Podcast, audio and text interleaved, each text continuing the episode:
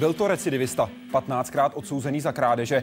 Já jsem mu tehdy ukládal trest odnětí svobody na jeden rok. Mě bušilo srdce, on byl v naprostém klidu. Tak popisuje svůj první rozsudek Robert Fremr. Začal jako čekatel u Městského soudu v Praze a postupně se vypracoval na jednoho z nejrespektovanějších soudců světa. Rozhodoval u Mezinárodního trestního tribunálu pro Rwandu a dnes je soudcem Mezinárodního trestního soudu v Hágu. Kam a jak dosáhne mezinárodní spravedlnost? Co všechno může soudce ovlivnit? A jak prožívá soud s masovými vrahy? On sám. Vítejte ve světě vědy a otázek současné společnosti. Začíná Hyde Park civilizace.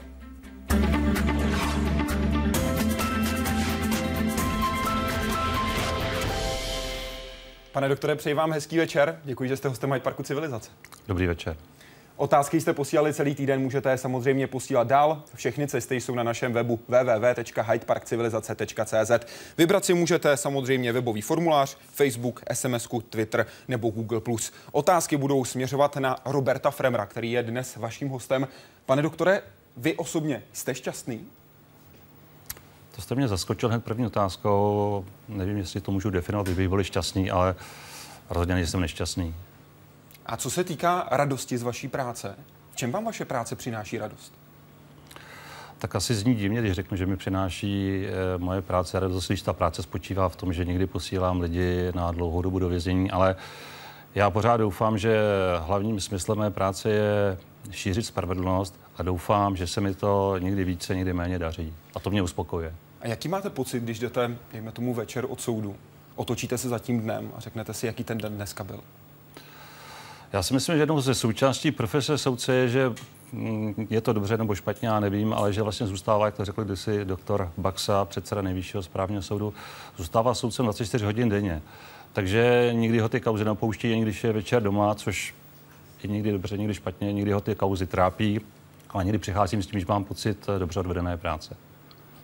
Které kauzy vás teď trápí? Aktuálně mě možná žádná kauza netrápí, ale pamatuju si, že mě hodně, hodně dlouho trápila kauza, kdy jsme rozhodovali o obžalovaném, který byl v prvním stupni zproštěn obžaloby pro vraždu.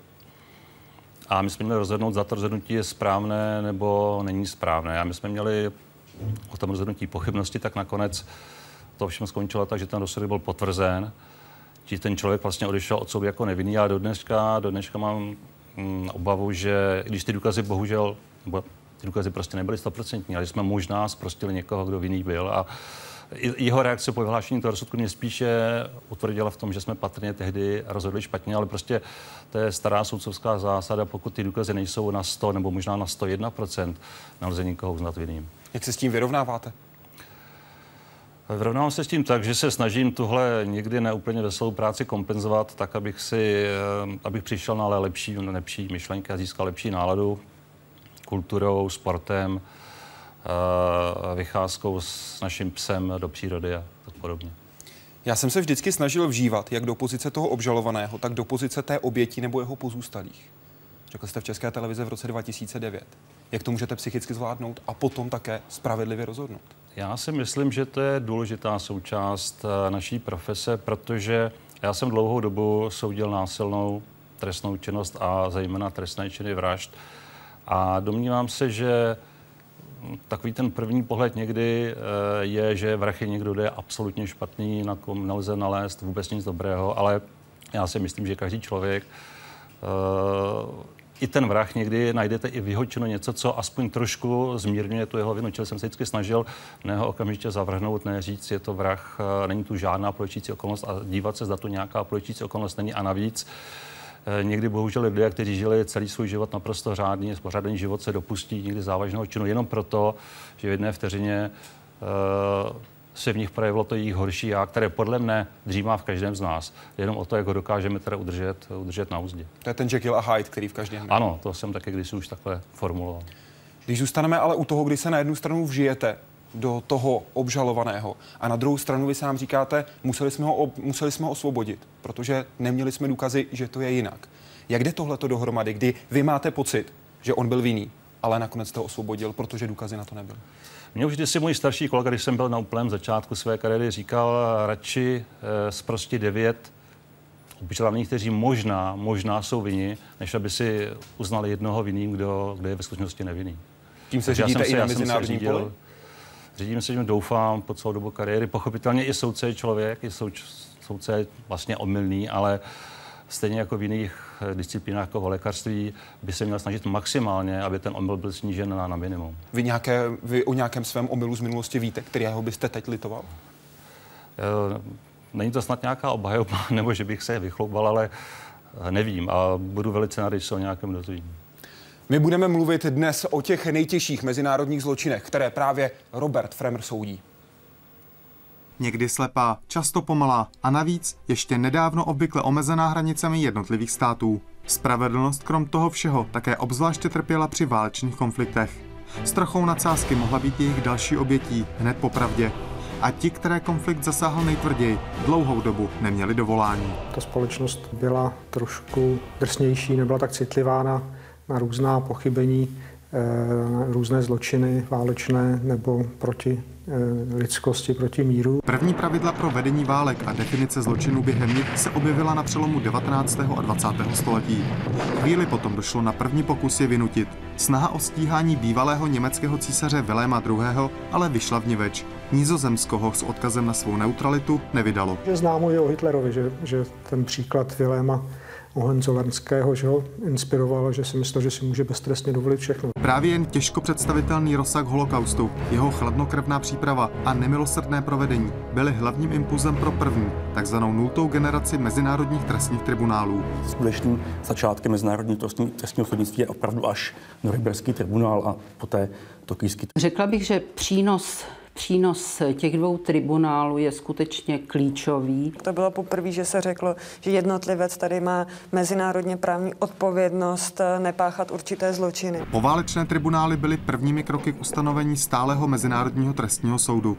Nadlouho ale zůstalo jen u nich. Během studené války její hlavní hráči podezřelé z válečných zločinů soudili v tichosti a za zavřenými dveřmi doma. To se vedlo dalším přesvědčení e, jinde že eh, taková věc je zcela normální, jako zabíjet a trápit, takže, takže jsme mohli být svědci eh, v tom období eh, genocidy v Kambodži. To se definitivně změnilo v 90. letech minulého století po rozpadu Sovětského svazu.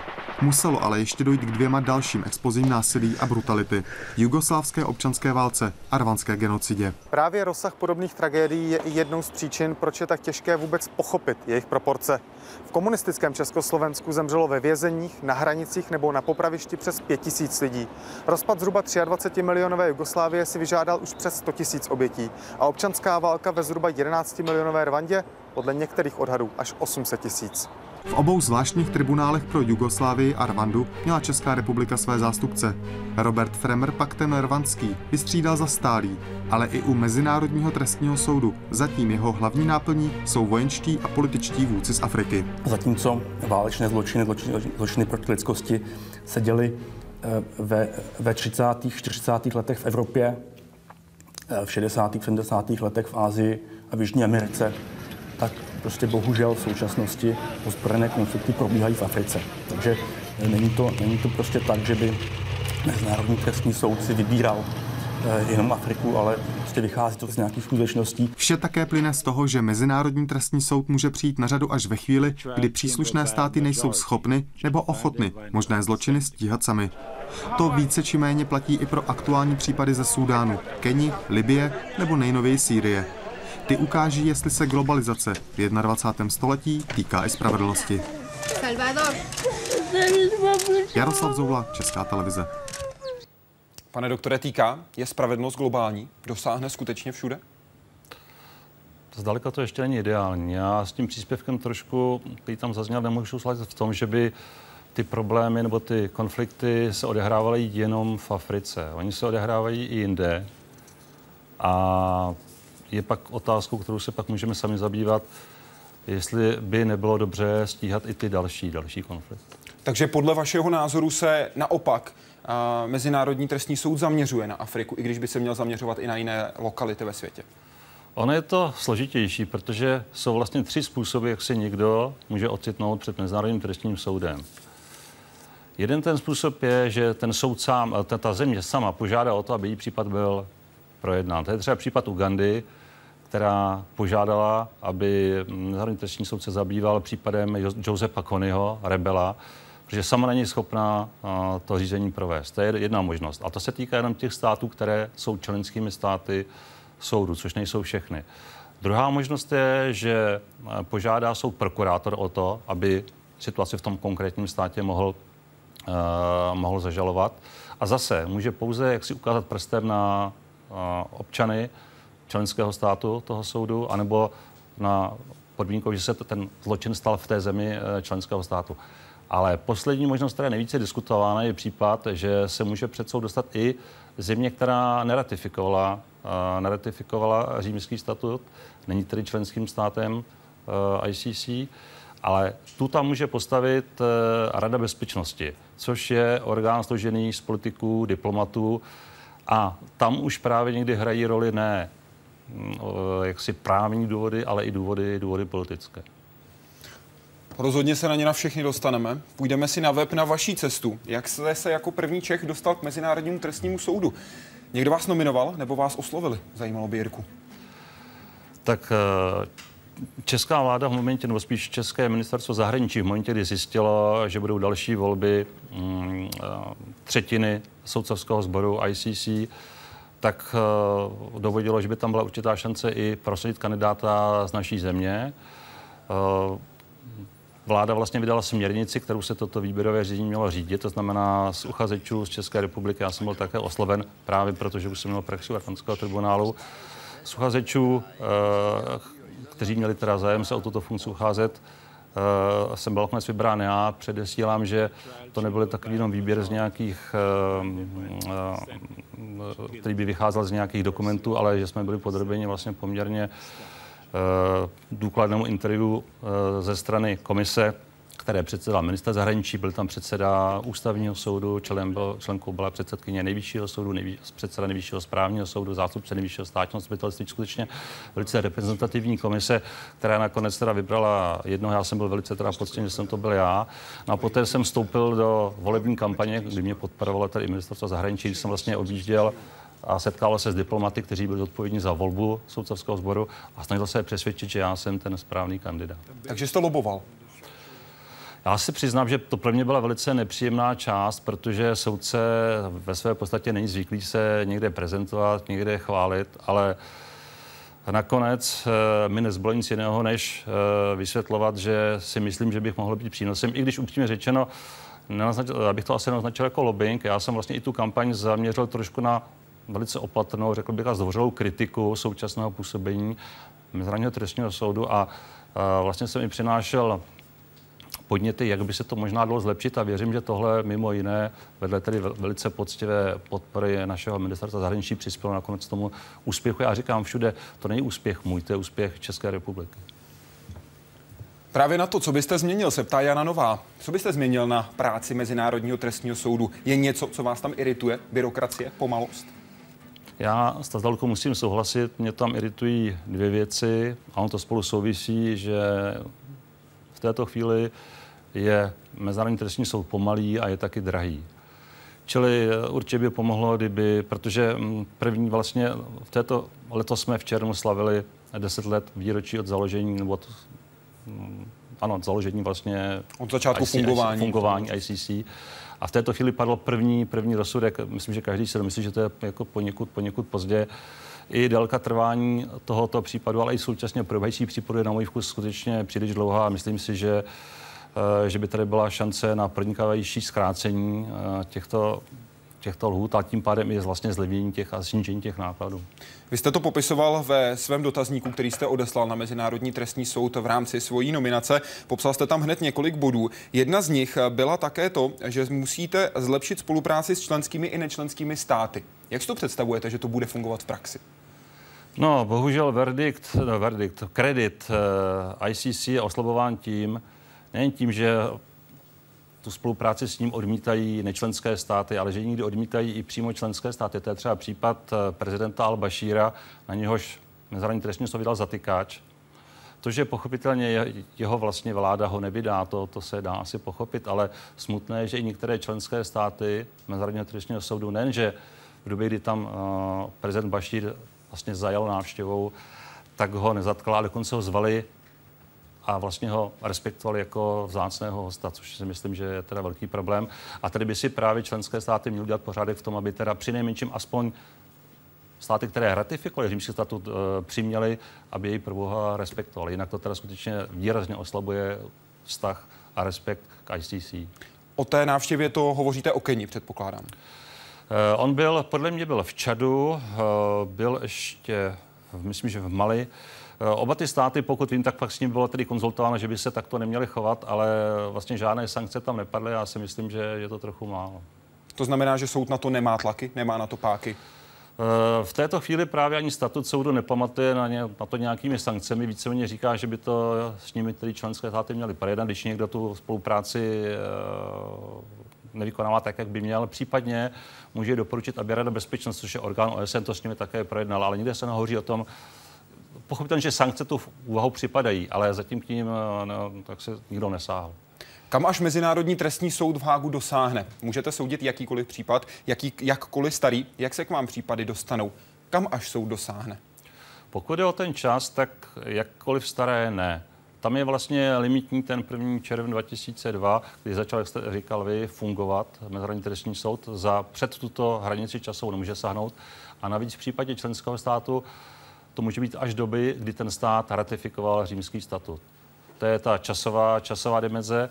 Pokud je o tu teritoriální dimenzi, říkal jsem znovu, že pokud ten dotčený stát není členským státem, tak jediný, kdo ho dostane před ICC, je Rada bezpečnosti, což je orgán OSN, orgán složený z diplomatů, politiků a, jak už jsem zde říkal, jejich motivace často bývá politická. To znamená, soud je ovlivněn politiky, tady není co řešit. Má to i ve svém samotném vlastně základu. Je to něco, s čím se já trošku vyrovnám eh, s určitými obtížemi, protože jako soudce Národního soudu jsem nikdy žádnému politickému tlaku, aspoň přímému, vystaven nebyl. Tady bohužel se s tím politickým vlivem, jak jste správně řekl, přímo počítá, je to vlastně dokonce součást statutu, protože Rada bezpečnosti jednak může vlastně někoho postavit před soud a dokonce může i probíhající řízení na rok zastavit bez udání důvodu, což je zase zásadní zásah do pravomoci soudu ze strany politického orgánu, což je v národní justici vyloučeno. V tuhle chvíli tedy jsou soudci vybíráni na mezinárodním poli. Nejsou to soudci, tak říkajíc, vítězné strany. Na druhou stranu mocnosti dnes tedy nerozhodují o soudcích, ale rozhodují o tom, kdo bude souzen. Je tohle posun vůbec dopředu? Já se přiznám, že v rámci své kampaně jsem eh, naznačoval, že perspektivu eh, zvýšení kreditu soudu a vůbec, protože ten soud si vydal vlastně za svůj cíl být soudem univerzálním, to znamená dneska eh, mezi jeho členy je 122 států světa, v OSN je 192 podle mě států, čili nám tady nejen, že nám tady chybí 70, 70 států, ale chybí mezi nimi takové mocnosti, jako jsou Spojené státy, eh, jako je Rusko, jako je Čína. A je paradoxně, tyto státy vlastně vyjadřují svou určitou nedůvěru eh, k ICC v tom, že sami se neratifikovali jeho statut, ale současně mají tu schopnost poslat před něj eh, jiné nečlenské státy, což je zjevná kontroverze a podle mě to prostě oslabuje víru ve spravedlnost, která by tedy měla být eh, na prvním místě. George W. Bush podepsal římský statut, pak ale Spojené státy ustoupily. Proč? On ho podepsal Clinton a W. Bush bohužel eh, ten podpis takovým dopisem, který je vykládán různě, ale patrně ho odvolal i od expertů na zadní právo se nejsou zajedno, co vlastně, jak to přesně definovat, že to je jaksi velice zvláštní, zvláštní uh, úkon. Nicméně uh, ty mocnosti právě jako třeba Spojené státy patrně uh, k tomu chladnému vztahu k ICC vedla obava, že by buď jejich velitelé nebo i řadoví vojáci mohli být postaveni před ICC vzhledem k tomu, že se velice často účastní různých operací, které jsou teda nazvány jako mírové, většinou slouží skutečně k udržování míru na zemi, ale může se stát, že tam dojde k nějakému excesu, který by mohl eh, třeba i Spojené státy kompromitovat. Z vašeho pohledu, které ty excesy by se před ICC měly dostat? Eh, já musím být v tomhle velice opatrný, protože se může stát, že nakonec skutečně nějaká ta situace před ICC skončí, ale Chtěl bych třeba říct, že právě prokurátor vede, mimo těch případů, které už dneska projednává, které jsou výhradně africké, tak on vede tzv. předběžné šetření i v některých státech, ve kterých právě se třeba angažují mocnosti. Vede třeba předběžné šetření v Afganistánu, kde by připravilo v úvahu, eh, protože Afganistán je členským státem, eh, řešit situaci buď nějaká provinění hm, talibanců, anebo i provinění členů americké armády. Ale on to předběžné šetření vede 4, 5, 6 let a zatím bez hmatatelného výsledku. Obdobně vede šetření o situaci v Gruzii. Došlo konfliktu s, s ruskými vojsky ale tam obě ty strany slíbily, že provedou své, své vlastní šetření a protože ICC vlastně nastoupí až v době, kdy ty státy projeví buď nevůli nebo neschopnost věc vyšetřit a projednat, tak zatím tady se trvává prokurátor u toho, že ty strany jeví dobrou vůli tu věc nějakým způsobem sami teda vyšetřit. Jak vy jste ale řekl, stálí členové Rady bezpečnosti mohou zablokovat to, že někdo půjde před Mezinárodní soud v Hágu. V tu chvíli je dobře tedy, jak vy sám říkáte, že se šetří například i co se děje v Afghánistánu. Věříte, že se ale nakonec Američan dostane před ICC, i kdyby to byl, dejme tomu, jasný exces? Ano nebo ne, pane soudce? Já jsem možná takový naivní optimista. Eh, já věřím, že pochopitelně odlišný, dokonce i ve Spojených státech, odlišný pohled teda eh, administrativy, a je odlišný pohled třeba nevládních organizací. Nevládní organizace i ve Spojených státech kritizují zejména teda prezidenta Bushe kritizovali za jeho přístup eh, k Mezinárodnímu trestnímu soudu. A já prostě naivně věřím, že eh, bude to běh na dlouhou tráť. Já, můj mandát končí, eh, měl by končit v roce 2021, tak se obávám, že to možná ještě já nestihnu. Ale já věřím, že i tyto velmoci jako Rusko nebo Spojené státy se stanou členskými státy a že tím pádem pak bude mnohem snažší je postavit eh, pokud se někteří teda příslušníci eh, těchto států dopustí zločinu proti lidskosti nebo válečných zločinů, že budou postaveni před soud. Ale jenom ještě jedna, jedna, jedna krátká ukázka o to, jak prostě tato otázka skutečně mm, poškozuje eh, respekt soudu. Případ Libie, Sýrie, to jsou dva víceméně na první pohled identické případy. V případě Libie Rada bezpečnosti rozhodla, ano, ten případ patří před ICC. V případě Sýrie dva, dva člen, eh, stálí členové Rady bezpečnosti to neustále blokují, ačkoliv ty případy jsou naprosto srovnatelné. Čili tady zase spravedlnost bohužel zůstává teda v pozadí. Luis Moreno Ocampo, bývalý hlavní žalobce, řekl, že na syrského prezidenta Bašára Asada by měl být vydán mezinárodní zatykač. Dokonce pro kanadskou televizní stanici CBS řekl, že by se dal proti Asadovi pořídit pořídit, cituji, solidní spis. Souhlasíte, že by měl být vydán zatýkač na Bašara Asada? Tohle nemůžu vůbec komentovat, že by se mohlo stát, že bych sám o tom zatýkači rozhodoval. Ale o tom, abyste na tom uvažoval, zdali souhlasíte či nesouhlasíte s Luisem Moreno Okampou, byste uvažovat mohl? Uh, soudce je právě od toho, aby zhodnotil zda důkazy, které mu předloží prokurátor. Pan uh, Moreno Ocampo už ve své funkci skončil, tak ho nahradila paní Bensuda. Eh, a může to být takové, že situace se i třeba z médií jeví jako jednoznačná. Tady bych chtěl upozornit, že v případě syrského konfliktu není eh, ve hře jenom eh, žaloba na prezidenta Asada, ale možná i žaloba na opozici, protože některá média reportují i to, že i opozice se má dopouštět činů, které by zakládaly zločiny proti lidskosti. Ale to, zda předložené důkazy stačí nebo nestačí, to je prostě otázka zatím zcela hypotetická. Nedělám si iluze, že třeba pan Asad se Mezinárodního trestního soudu bojí. To by asi nedělal to, co dělá, protože on prostě spolehá na to, že jeho stát není členským státem soudu a spolehá na to, že jeho stát má možné příznivce v Radě bezpečnosti. Řekl jste v srpnu 2012 v Českém rozhlasu. Uznávám, je to čistá implikace z této citace, ale mně z toho vyplývá, že vy byste byl pro, aby ten soud samotný ICC o něm mohl rozhodovat. Eh, já si myslím, že to, že se situace předloží soudu, neznamená, že někdo je vinen. Tady o se... tom neuvažuji. Já se jenom ptám na to, zdali soudit ano nebo ne. Já si myslím, že i v zájmu možná prezidenta Asada, který v této chvíli přinejmenším podezřelý že velice závažných deliktů by bylo, aby se případně očistil i před ICC. Jaké jazykové znalosti jsou očekávány od soudců mezinárodních soudních institucí a jaká je realita? V jakých jazycích se jedná a dokumentuje? Jak je zajištěno autentické a přesné tlumočení do jazyka obžalovaných a naopak, obzvlášť u exotických jazyků? Hmm. To hned série zajímavých otázek, tak pokud je o ty požadavky na soudce, tam je striktní požadavek, že musí plynule uh, mluvit soudce buď anglicky nebo francouzsky, to jsou dva uh, úřední jazyky. Eh, většina soudců, aspoň kterým jsem se já setkal, mluví výborně jedním jazykem. Je to můj případ takhle, chci blíž tu druhou věc a spíše teda eh, méně tím druhým. Já právě francouzsky se domluvím tak společensky. Zeptám se kolegy, jak jsem měl včera, pozdravím ho, ale uh, jsem třeba schopen číst právnické, právnické texty, že právnická francouzština je precizní, ale abych třeba vyslýchal světové francouzštině, toho schopen nejsem. Eh, ICC má ještě další takzvané pracovní jazyky, v těch se vydávají právě třeba rozsudky a tam je to vedle tedy francouzštiny, angličtiny, ještě arabština, čínština, ruština a španělština. Tam předpokládám, že tedy tvůrci statutu asi reagovali na to, eh, jak, je zastoupeny, jak jsou ty jazyky zastoupeny mezi světovým obyvatelstvem. To tlumočení to je velký problém, protože každý, kdo někdy měl něco dočinění s tlumočníkem, ví, jak špatný překlad dokáže úplně změnit obsah něčí výpovědi nebo rozhovoru. Tím spíše, že to třeba někdy překládáno ještě z nějakého třeba domorodého jazyka, lidového jazyka někde v, v Keni nebo v Kongu do francouzštiny a pak ještě do angličtiny. Byly tam i případy, že před soudem byli svědci který zastupovali etnikum, eh, které třeba čítalo 2000-3000 lidí a bylo velice obtížné najít tak kvalitního tlumočníka, aby mohl tlumočit, ale nakonec se to teda podařilo. Ale je to věc, která výrazně může poznamenat kvalitu důkazů, který je takto prováděn. Půjdeme si na web pro otázku od Idy. Jak bylo pro vás osobně náročné být soudcem zrovna pro Rwandu a soudit nejtěžší zločiny? Pravděpodobně nezřídka páchané s využitím dětí. Jak se s takovými soudy vypořádáte psychicky a lidsky?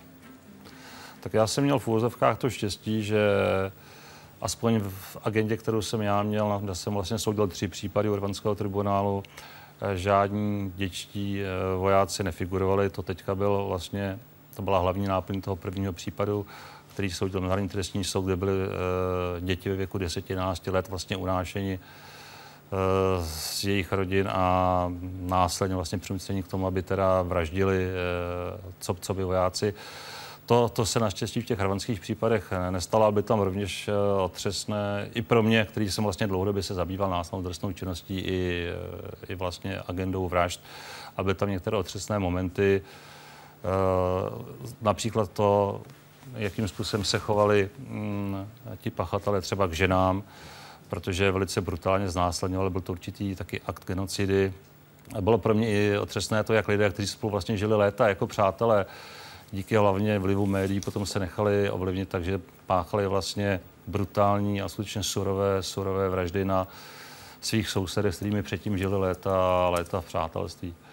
Takže No a jak to kompenzuju, jsem teda vlastně říkal, já se snažím pochopitelně, je to zátěž, kterou každý člověk musí nějak přefiltrovat, tak si snažím pak nějak kompenzovat právě tím, že se snažím vidět třeba nějakou úsměvnou komedii nebo nějaký optimistický, číst nějakou optimistickou knihu, sportovat a jít do přírody.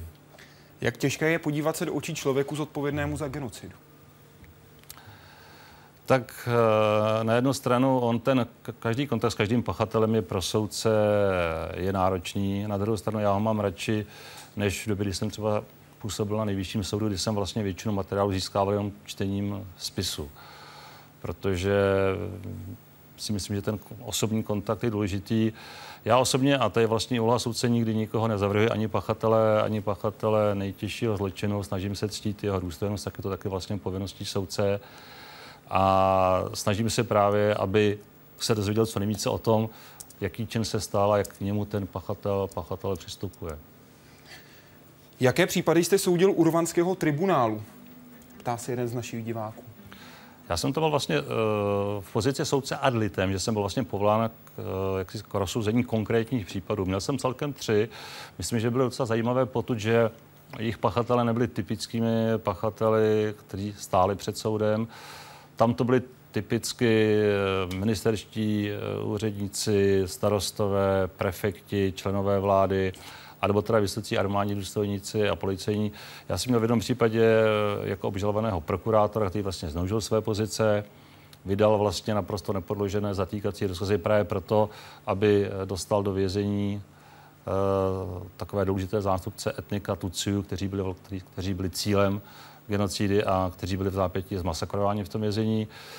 Druhý případ byl, myslím, asi úplně nejoriginálnější. To byl případ obžalovaného Bikindyho, který byl, já jsem vždycky přerovnával k takovému rvanskému Michaelu Jacksonovi, nejpopulárnější zpěvák, skladatel a šéf tanečního souboru, který byl stíhán, protože uh, texty svých písní měl vlastně Eh, iniciovat genocidu.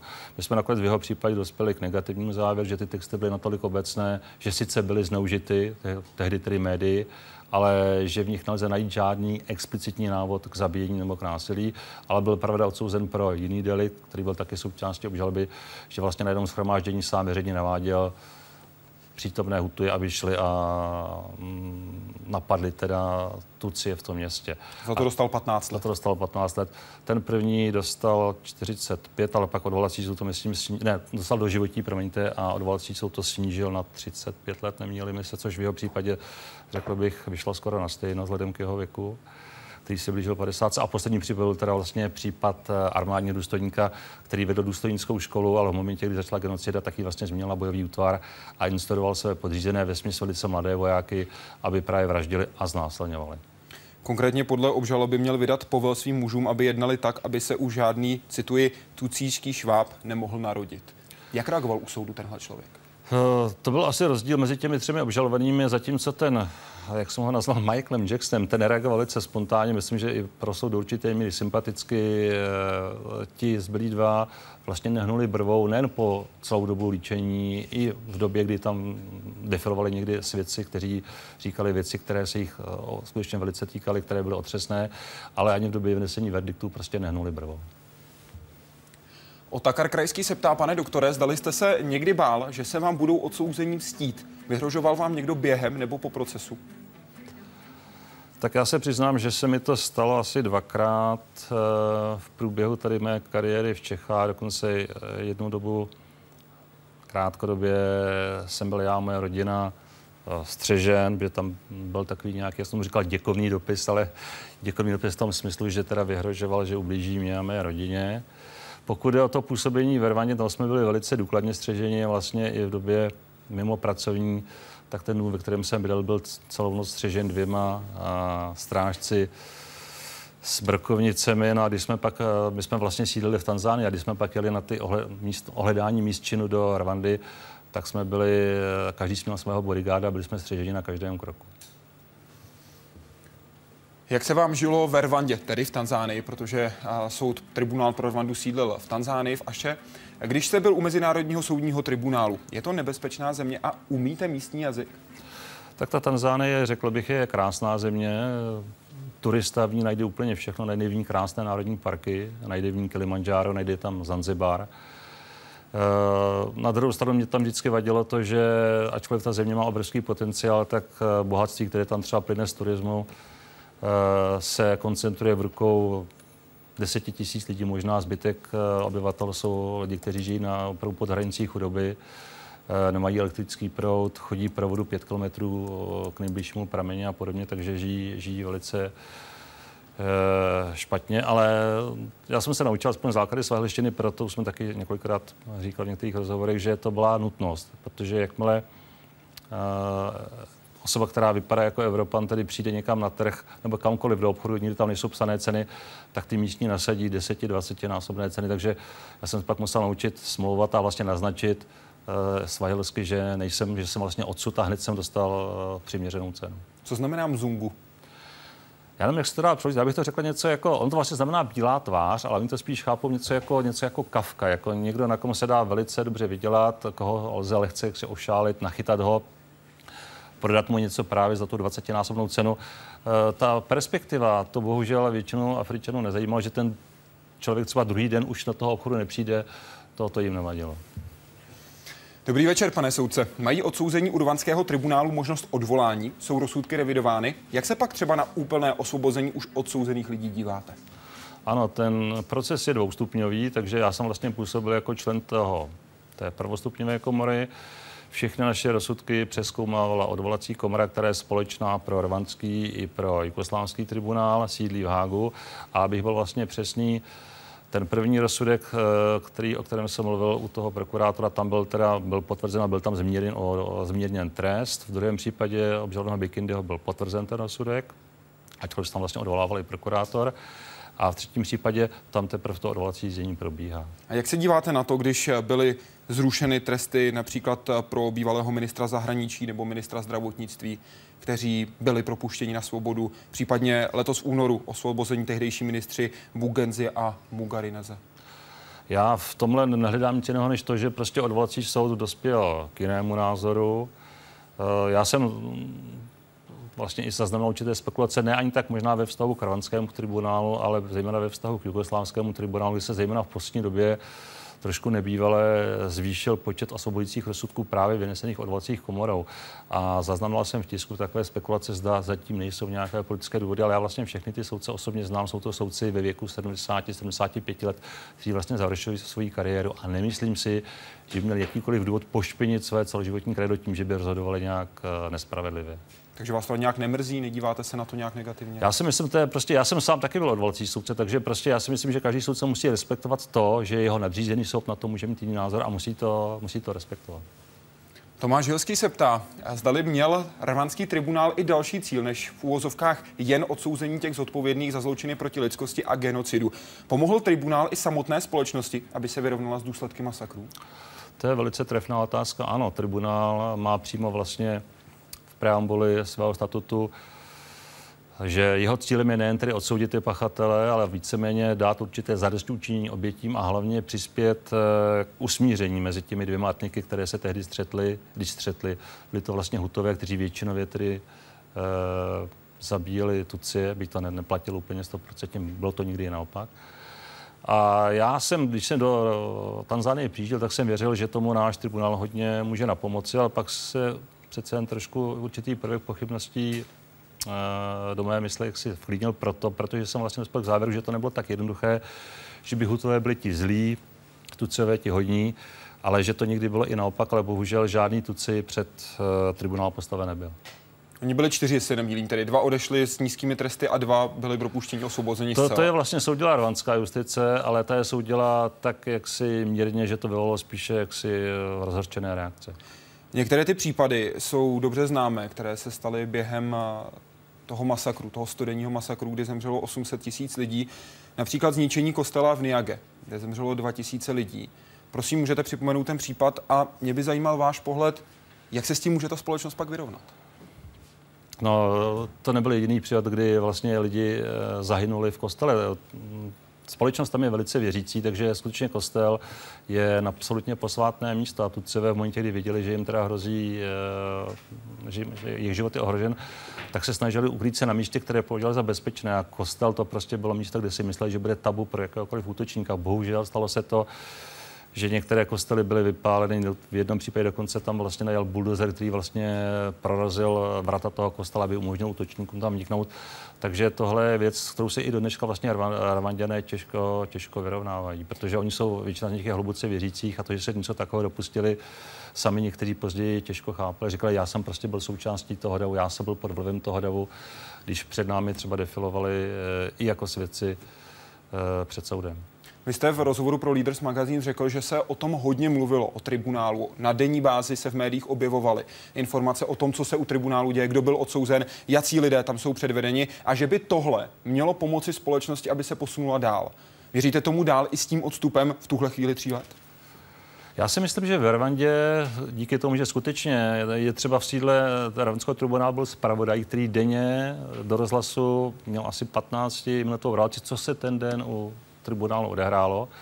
Rwanděné to velice všechno pozorně sledovali, dokonce když byly třeba první eh, osvobozující rozsudky, tak vyšli eh, v Kampale, eh, vyšli v Kigali do ulic a měli transparenty a protestovali, čili velice prožívali to, jak, jak soud postupuje.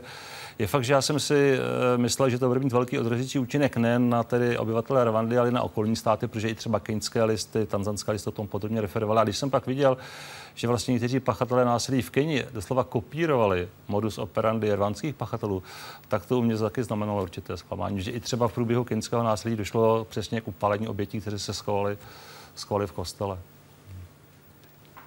Gustav Gilbert, psycholog Norimberského tribunálu, řekl, že podstatou zla je nedostatek empatie. Jak byste zlo definoval vy? Je zlo v úvozovkách pouze absencí empatie? Já se vrátím k tomu, co už jsem tady říkal. Já si myslím, že, že snad žádná bytost není z podstaty zlá. Je pravda, že jsem se třeba někdy díval u těch nejzávažnějších trestných činů e, na, a tam vždycky byl vlastně posudek o předchozím životě té, toho pachatele, že někdy k tomu skutečně tak pomalu ještě spěli. To byli prostě pachatele, kteří už mládí páchali delikty, ty delikty prostě narůstaly, většinou to rodinné potření tam bylo velice špatné. A pak to vyústilo v to, že se dopustili nějakého velice závažného trestného činu vraždy. A tam je člověk mohl vystupovat takovou určitou dráhu, která k tomu směřovala, ale byli lidé, kteří skutečně, jak jsem tady už uváděl, žili naprosto řádně, ale dostali se do nějaké zátěžové situace, kdy najednou to zlo, které tady dokázali spolehlivě tlumit 40-50 let, najednou se dostalo na povrch a dopustili si činu, kterého do dneška litují a do dneška za ně třeba pikají. Vy jste v rozhovorích říkal, že vás přitahovalo k té vaší profesi to, že víte, že je jasné, kdo je hodný a kdo je zlý. Vydefinujte mi prosím to zlo. Jako tady Gustav Gilbert zvládnul, je to nedostatek empatie. Jak ho vnímáte vy, to zlo? Co je to zlo pro vás? Tak to je hluboce filozofická otázka. Nemyslím se, já také nikdy do hloubky nad tím zamýšlel. Já jsem spíš myslel uh, něco jiného, že právě v tom trestním právu je jasné, kde je dobro a kde je zlo, protože třeba v občanském právu, a proto já jsem k němu nikdy neinklinoval, protože jsem vlastně celý život se specializoval na právo trestní, tam někdy, když je někdo šikovný, ale může být eh, charakterově velmi špatný, možná dokonce i zlý, tak nakonec v tom sporu je úspěšný nad někým, kdo je sice hodný, dobrý, ale je naivní. Když to v tom trestním právu tam vždycky platí, pokud se to prokáže, že ten, kdo byl zlý, tak za to piká. A definici zla jako takovou jste si na nikdy si, za kariéru na nedal? Si, na to si netroufnu. To bych ponechal povolanějším kdo je povolanější než jeden z nejuznávanějších soudců světa. Ale já bych řekl, že to je filozofická otázka a že bychom o tom možná mohli ne já, ale filozofé diskutovat eh, nejméně v dalším Hyde Park. Možná dobré téma pro další Hyde Park. Padlo tady jasné sousloví. Norimberský tribunál. Připomeňte si, o co přesně šlo, jaké byly okolnosti a jaké byly důsledky. Here, amid the rubble of Hitler's once proud fortress, Judge Robert H. Jackson United States member of the court that will try captured Nazi war criminals na troskách města i celé třetí říše se půl roku po konci války rodí nový systém. Před ní tu na svět přišly norimberské zákony, po ní nejvýznamnější pokus o poválečnou spravedlnost. 30 tisíc lidí bylo stále pohřbených v troskách Norimberku, když proces začínal. Jen ten zápach. 8 milionů splinovaných lidí, 6 milionů židů, 2 miliony dalších, kvůli své sexuální orientaci, víře nebo politickým názorům. 21 pohlavárů nacistického režimu na lavici obžalovaných. V jednoinstančním řízení měli právo na obhajobu a další záruky plynoucí z moderního práva. Na vině a trestu se museli shodnout tři ze čtyř soudců. Akty bezpráví, které tu máme odsoudit a potrestat, byly předem tak promyšlené, natolik nenávistné a natolik ničivé, že civilizace nemůže připustit jejich ignorování, protože jejich opakování by nedokázala přežít. Na tu dobu to vlastně bylo velice, velice pokrokový a to, že se nestřílelo, že se soudilo, bylo velice správný. Takže i tyto odporné lidské bytosti podle mého otce zasluhovaly řádný proces. A také díky tomu víme, co se během nacistické vlády stalo, protože o tom hovořili přímo obžalovaní. Six furnaces, each holding three bodies, were used in cremating the dead and often the living. Don't turn away, look. Burned alive. Horror unbelievable, yet true.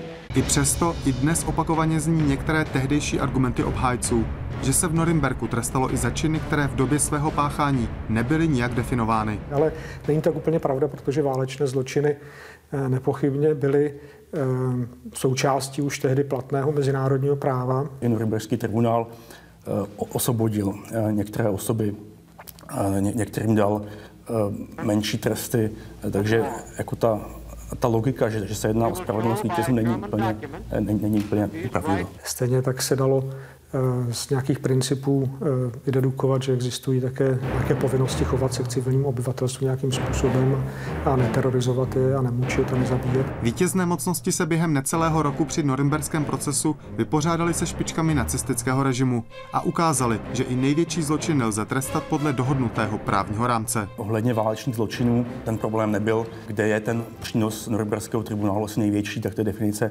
zločinů proti lidskosti a, prá- a právě také zločin agrese. Na to, že to bylo v poválečném období a na to, jak předtím mezinárodní trestní právo vlastně nebylo rozvinuto, takže to byl obrovský skok. Když se na tu dobu podíváme eh, tehdejšíma očima, vlastně to, co o tom víme, tak je důležité říci, že těsně po druhé světové válce nebylo vůbec samozřejmé, že takový tribunál vznikne. Nakonec vznikl a světu přinesl pevné základy systému mezinárodního trestního práva systému, z jehož nejvyšších pater spravedlnost dohledne už téměř po celém světě.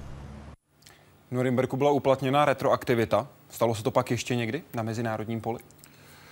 Já si myslím, že na mezinárodním poli asi ne, ale on tam vlastně mm, byl vytčen velice důležitý princip, že i když, to zní vlastně absurdně, ale i když to jednání válečných zločinců v Německu bylo jakoby legální, oni se vlastně všechno připravili tak, že vlastně jednali jakoby tím se hájili, jednali jakoby podle tehdy platného německého práva, tak ty, ta jejich jednání byla takového charakteru a to vlastně dovodilo soud, že museli jim být zřejmé, že se jednalo o zločiny.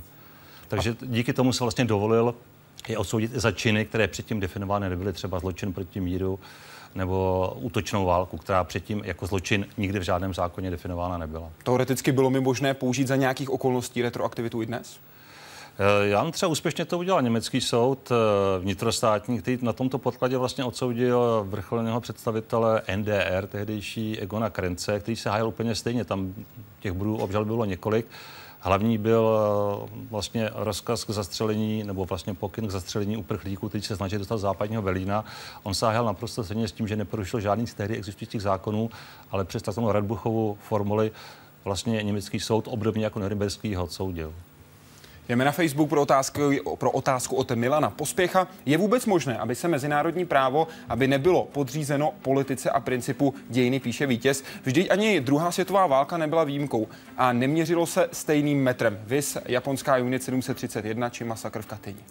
Tady vidím, že tazatel je velice dobře informován. On právě zmiňuje dva případy, které by taky určitě patřily před eh, Mezinárodní tribunál. To první to byla taková kvazivědecká vojenská jednotka, která dělala na lidské pokusy na zejména, myslím, čínských zajacích eh, masakr v Katyni všichni známe. Já vím, že dokonce eh, četl jsem někdy, že mm, Sověti původně dokonce navrhovali, že by mohly být předmětem norimberského procesu, ale pak to sami patrně věděli, proč stáhli. On dokonce byl, ale byla uznána to, že to bylo ze strany německé armády. No, ale každopádně ta první půlka otázky je důležitá. Já si myslím, že tady vlastně zaznělo od paní doktorky jednou doktora Válka, nebyl to podle mě skutečně proces e, nějakých vítězů. Oni se počínali velice demokraticky, každý z těch obžaných měl obhájce, ten proces byl skutečně fair. A vlastně i to, že tam padly osvobodující rozsudky, svědčí o tom, že to nebyl nějaký proces vítězů. A zmíním, že byly úvahy, a oni se tím spojenci zabývali už roku asi 42, úvahy, že se to vyřídí něco jako stané právo a nakonec dospěli k tomu, že ten proces byl velice, řekl na tu dobu, velice demokratický a velice pokrokový. Jdeme na web, tam se ptá pan Kučera, co dává mezinárodním soudům právo soudit vnitřní konflikty v malých zemích. Proč do toho zasahují? Naopak konflikty typu Rusko-Čečna žádný soudní tribunál neřeší, protože nasilné Rusko si nedovolí tak on mandát eh, trestní, mezinárodního trestního tribunálu je vlastně založen na smlouvě. Ty státy, které tu smlouvu římský statut podepsali, ty vlastně sami řekli ano, pokud se něco takového stane u nás, soud má právo tam zasáhnout. Čili to vlastně dobrovolníci vzdali části své suverenity. Trošku problematické v tom případě, kdy vlastně do toho ingeruje, jako jsem tady zmiňovala, Rada bezpečnosti, že tam vlastně někdo zvenku je schopen někoho, kdo rovněž tu smlouvu nepodepsal, postavit před, před Mezinárodní trestní soud. A tam cítím, že tam je určitá kontroverze. To znamená, že třeba soud by si na Rusko, jak psal pan Kučera, troufnul, ale Rusko samo zablokuje, aby si na ní troufnout mohl. Je to otázka hypotetická, ale takhle by to mohlo fungovat. Na Facebooku se ptá Janka, jak hodnotíte Mezinárodní tribunál pro zločiny v bývalé Jugoslávii? Zdá se mi, že se často soudí jen jedna strana. Já bych se vůbec neodvážil takhle vlastně své kolegy teda hodnotit. Já říkám, že řadu z nich znám osobně, jsou to lidé, kteří mají eh, skutečně uh, můj obrovský respekt a nemyslím, že by se ho chtěli zkazit tím, že by soudili nějak jednostranně, ale přestělám jednu věc. Soudce soudí jenom toho, koho před něj postaví prokurátor. Může se někdy stát, že prokurátor skutečně si počíná selektivně a že případ, který by mohl předložit soudu, nepředloží. Ovšem tak daleko soudce nedosáhne a nemůže nijak prokurátor nutit k tomu, aby mu právě tento případ předložil. Ta otázka směřovala nikoli na soudce, ale na celý tribunál, na celý Mezinárodní trestní tribunál pro bývalou Jugoslávii. To znamená i na ty prokurátory. Podle vašeho názoru měli být souzeni i další? Dobře, přeformuluji tu otázku, vidím vaši reakci v obličeji. Postavím to jinak. Když se podíváme na ty statistiky, které jsou, tak je celkem jednoznačné, že drtivá většina těch, kteří se dostali před soud, byli Srbové. Proč se tam nedostalo víc eh, těch, kteří byli, dejme tomu, Chorvaty, Bosňáky, případně makedonskými, kosovskými? Bylo by skutečně ode mě neetické a neprofesionální, abych říkal, že prokurátor měl obžalovat více Kosovců, více Makedonců, protože já nevím, jaké byly situace důkazní, jestli třeba měl proto dost důkazů, skutečně nevím, co ho takhle motivovalo, takže ode mě by to nebylo fér, kdybych se jakkoliv i kriticky vyjadřoval. Máte nějaké povědomí o to, že byl pod nějakým tlakem?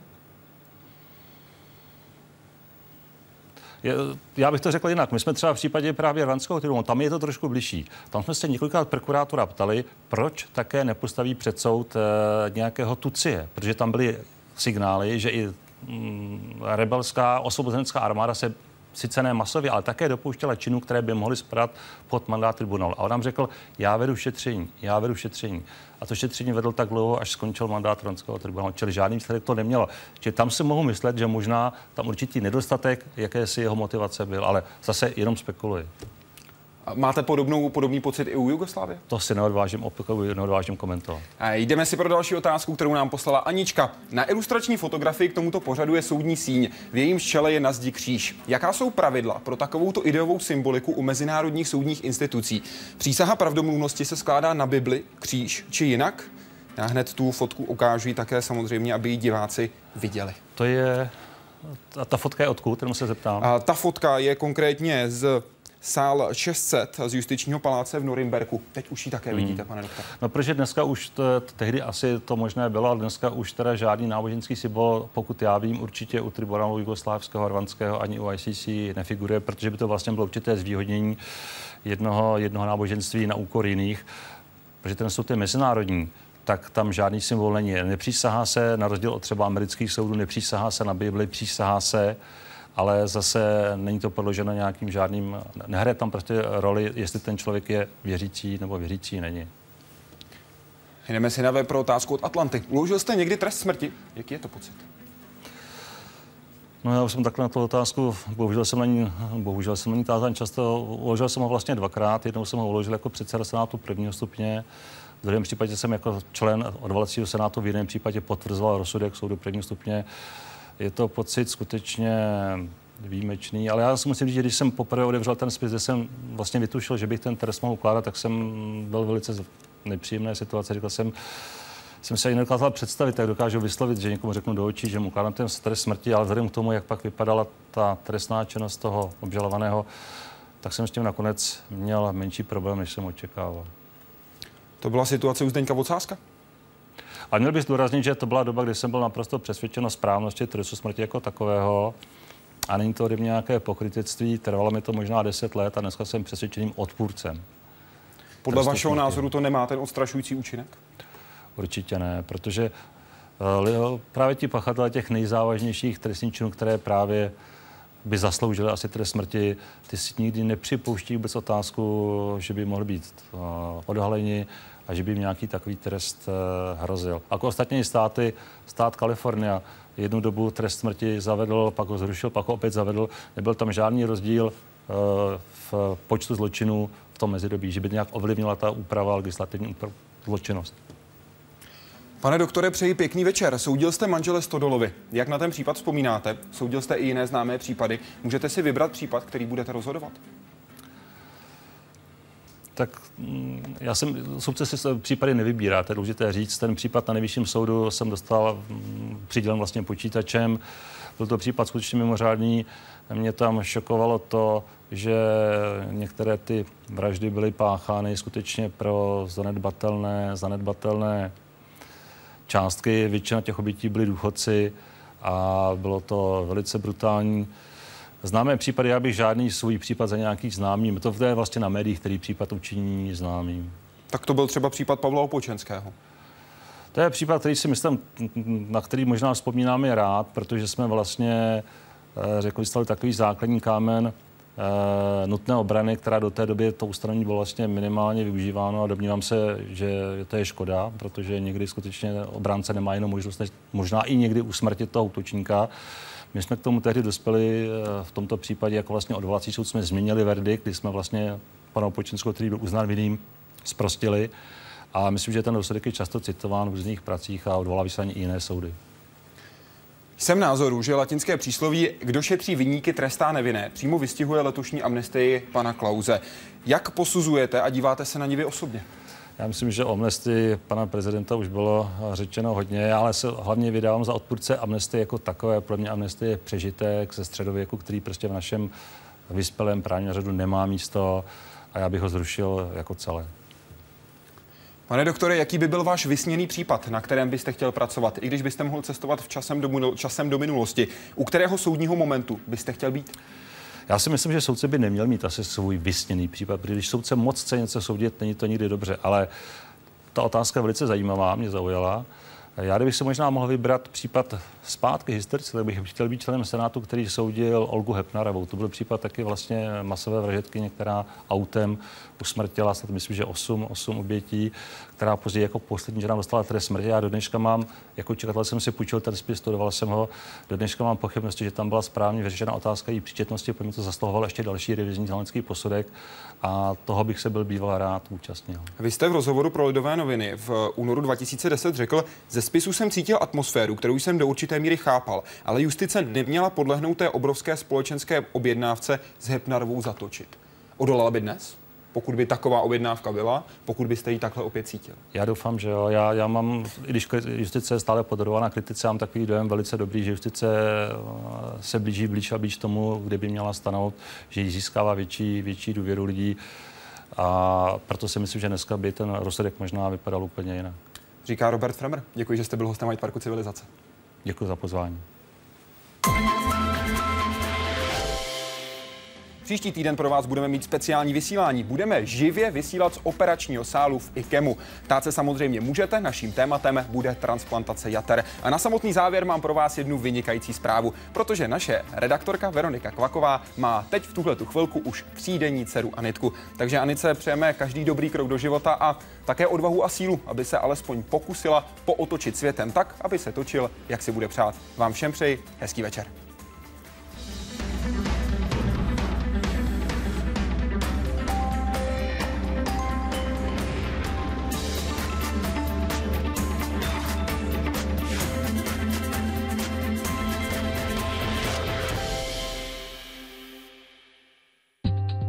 Řecké referendum jako tečka za současnou Evropou. Řecké referendum jako brána do neznáma. Nedělní plán budí pozornost světa, ale taky nezvykle silnou kritiku. Všechna úskalí klíčového hlasování. Horizont půl desáté večer.